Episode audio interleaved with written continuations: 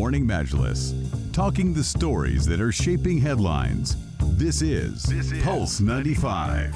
Well, a pretty controversial story that has been circulating the headlines as of late or during the weekend. And a, he- a year ahead of its 100th anniversary, the BBC it finds itself in the midst of a raging controversy over one of its biggest scoops yet. Now, a recently revealed or released report based on an independent inquiry revealed that former BBC reporter Martin Bashir used deceitful means to obtain a sensational interview with Princess Diana back in 1995 and his actions were actually covered up for decades by his bosses at the public broadcaster. Now, the BBC has since issued an unconditional apology for this controversial interview, in which Princess Diana basically divulged the details of her difficult marriage with her mm. husband, Princess uh, Prince uh, Charles, and her relationship with the royal family in general, and her heartbreak. But when it first aired on television, the interview was kind of set to have plunged the British monarchy into a once in a generation crisis. And more than two decades later, uh, Princess Diana's eldest son, uh, Prince William, accused the BBC of failing his mother by fueling her paranoia and worsening her relationship with Prince Charles. Not only that, but this b- backlash against the BBC is not limited to the royal family alone. The British government, too, has condemned the broadcaster for failing to abide by its own mm. editorial standards. Even Prime Minister Boris Johnson expressed his concern, and several of his ministers warned of fresh reforms. But going back to Prince William, he spoke publicly about this. He certainly hit, he certainly did. Let's hear from the Duke of Cambridge, Prince William, talking about that BBC interview from 1995 with Princess Diana. I would like to thank Lord Dyson and his team for the report.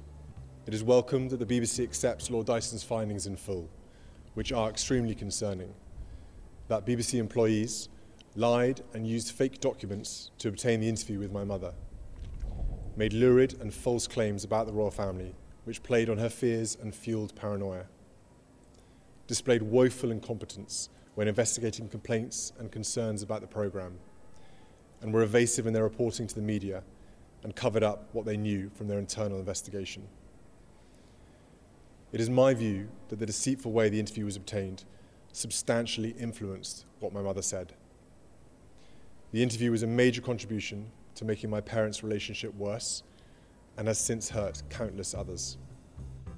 Well, that was uh, Prince William, the Duke of Cambridge, talking about the impact of that 1995 interview, which, to put it all in perspective, it's a whole lot like the Prince Harry and Meghan Markle interview with yeah, Oprah Winfrey. Oprah Winfrey yeah. became a cultural phenomenon and also shed light on the dark side of the British royal family.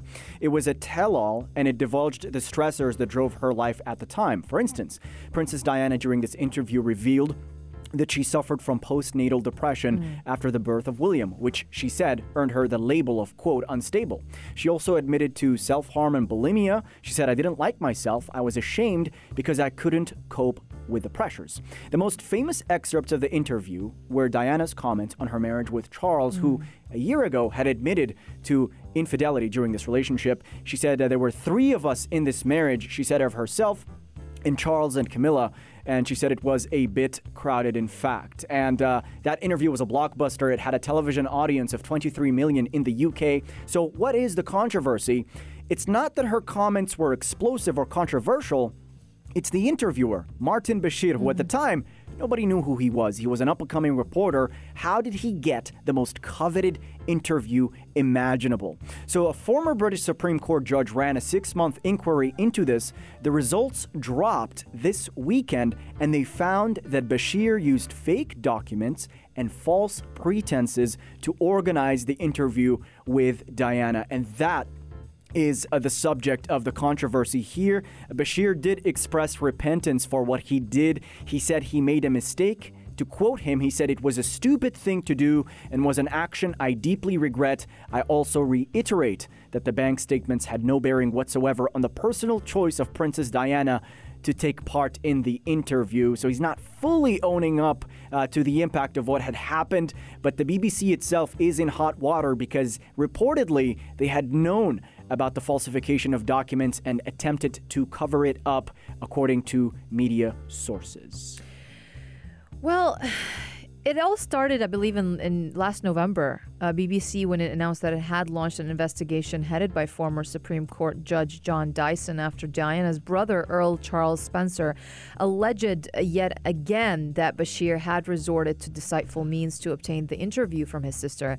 And also, an article published in the Mail on Sunday newspaper in early 1996 claimed that Bashir had used bogus bank statements that showed royal employees close to the princess were being paid to spy on her in order to lure her into doing an interview with him. And of course, this uh, those fake statements allegedly showed payments of more than 10,000 pounds to the former head of security for Earl Spencer from a publisher.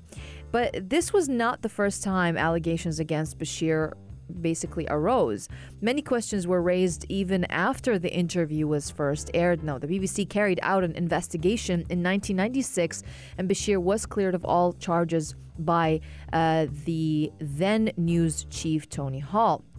But in a letter to BBC Director General Tim Davie in November, Earl Spencer urged the broadcaster to launch an independent inquiry. He said, I'm not formally asking the BBC to open an inquiry into this matter, and I hope it will get to the bottom of key questions. Why did Tony Hall's inquiry not seek the truth from me? Why did it bend over backwards to whitewash Bashir? Who else knew the extent of his yellow journalism when securing what Hall calls the interview of the decade or of the generation? This is what he wrote. Bashir resigned uh, from his role as a religion editor at the BBC last week, citing health concerns. Not this concern, but health concerns. Yeah. Um, he has been unwell with COVID related complications, according to him, but his resignation, I mean, hmm, it came hours before Dyson's report was Yeah. submitted to BBC's management. So, eyebrow raising. I think you're onto something there, Rania. Yeah. And uh, the interview itself uh, had a negative impact on Princess Diana's life, given the information she had divulged. And uh, according to internal sources within Buckingham Palace, she lost the trust of a lot of people. Finally, getting into the BBC's response, the BBC's current Director General Tim Davie said that uh, although the report states that Diana was keen on the idea of an interview, it is clear, quote, that the process for securing the interview fell far short of what audiences have a right to expect. He also apologized for Bashir's quote, lurid and untrue claims about the prince, members of his staff, and other members of the royal family. So the BBC has issued an apology for the way the story was handled at the time.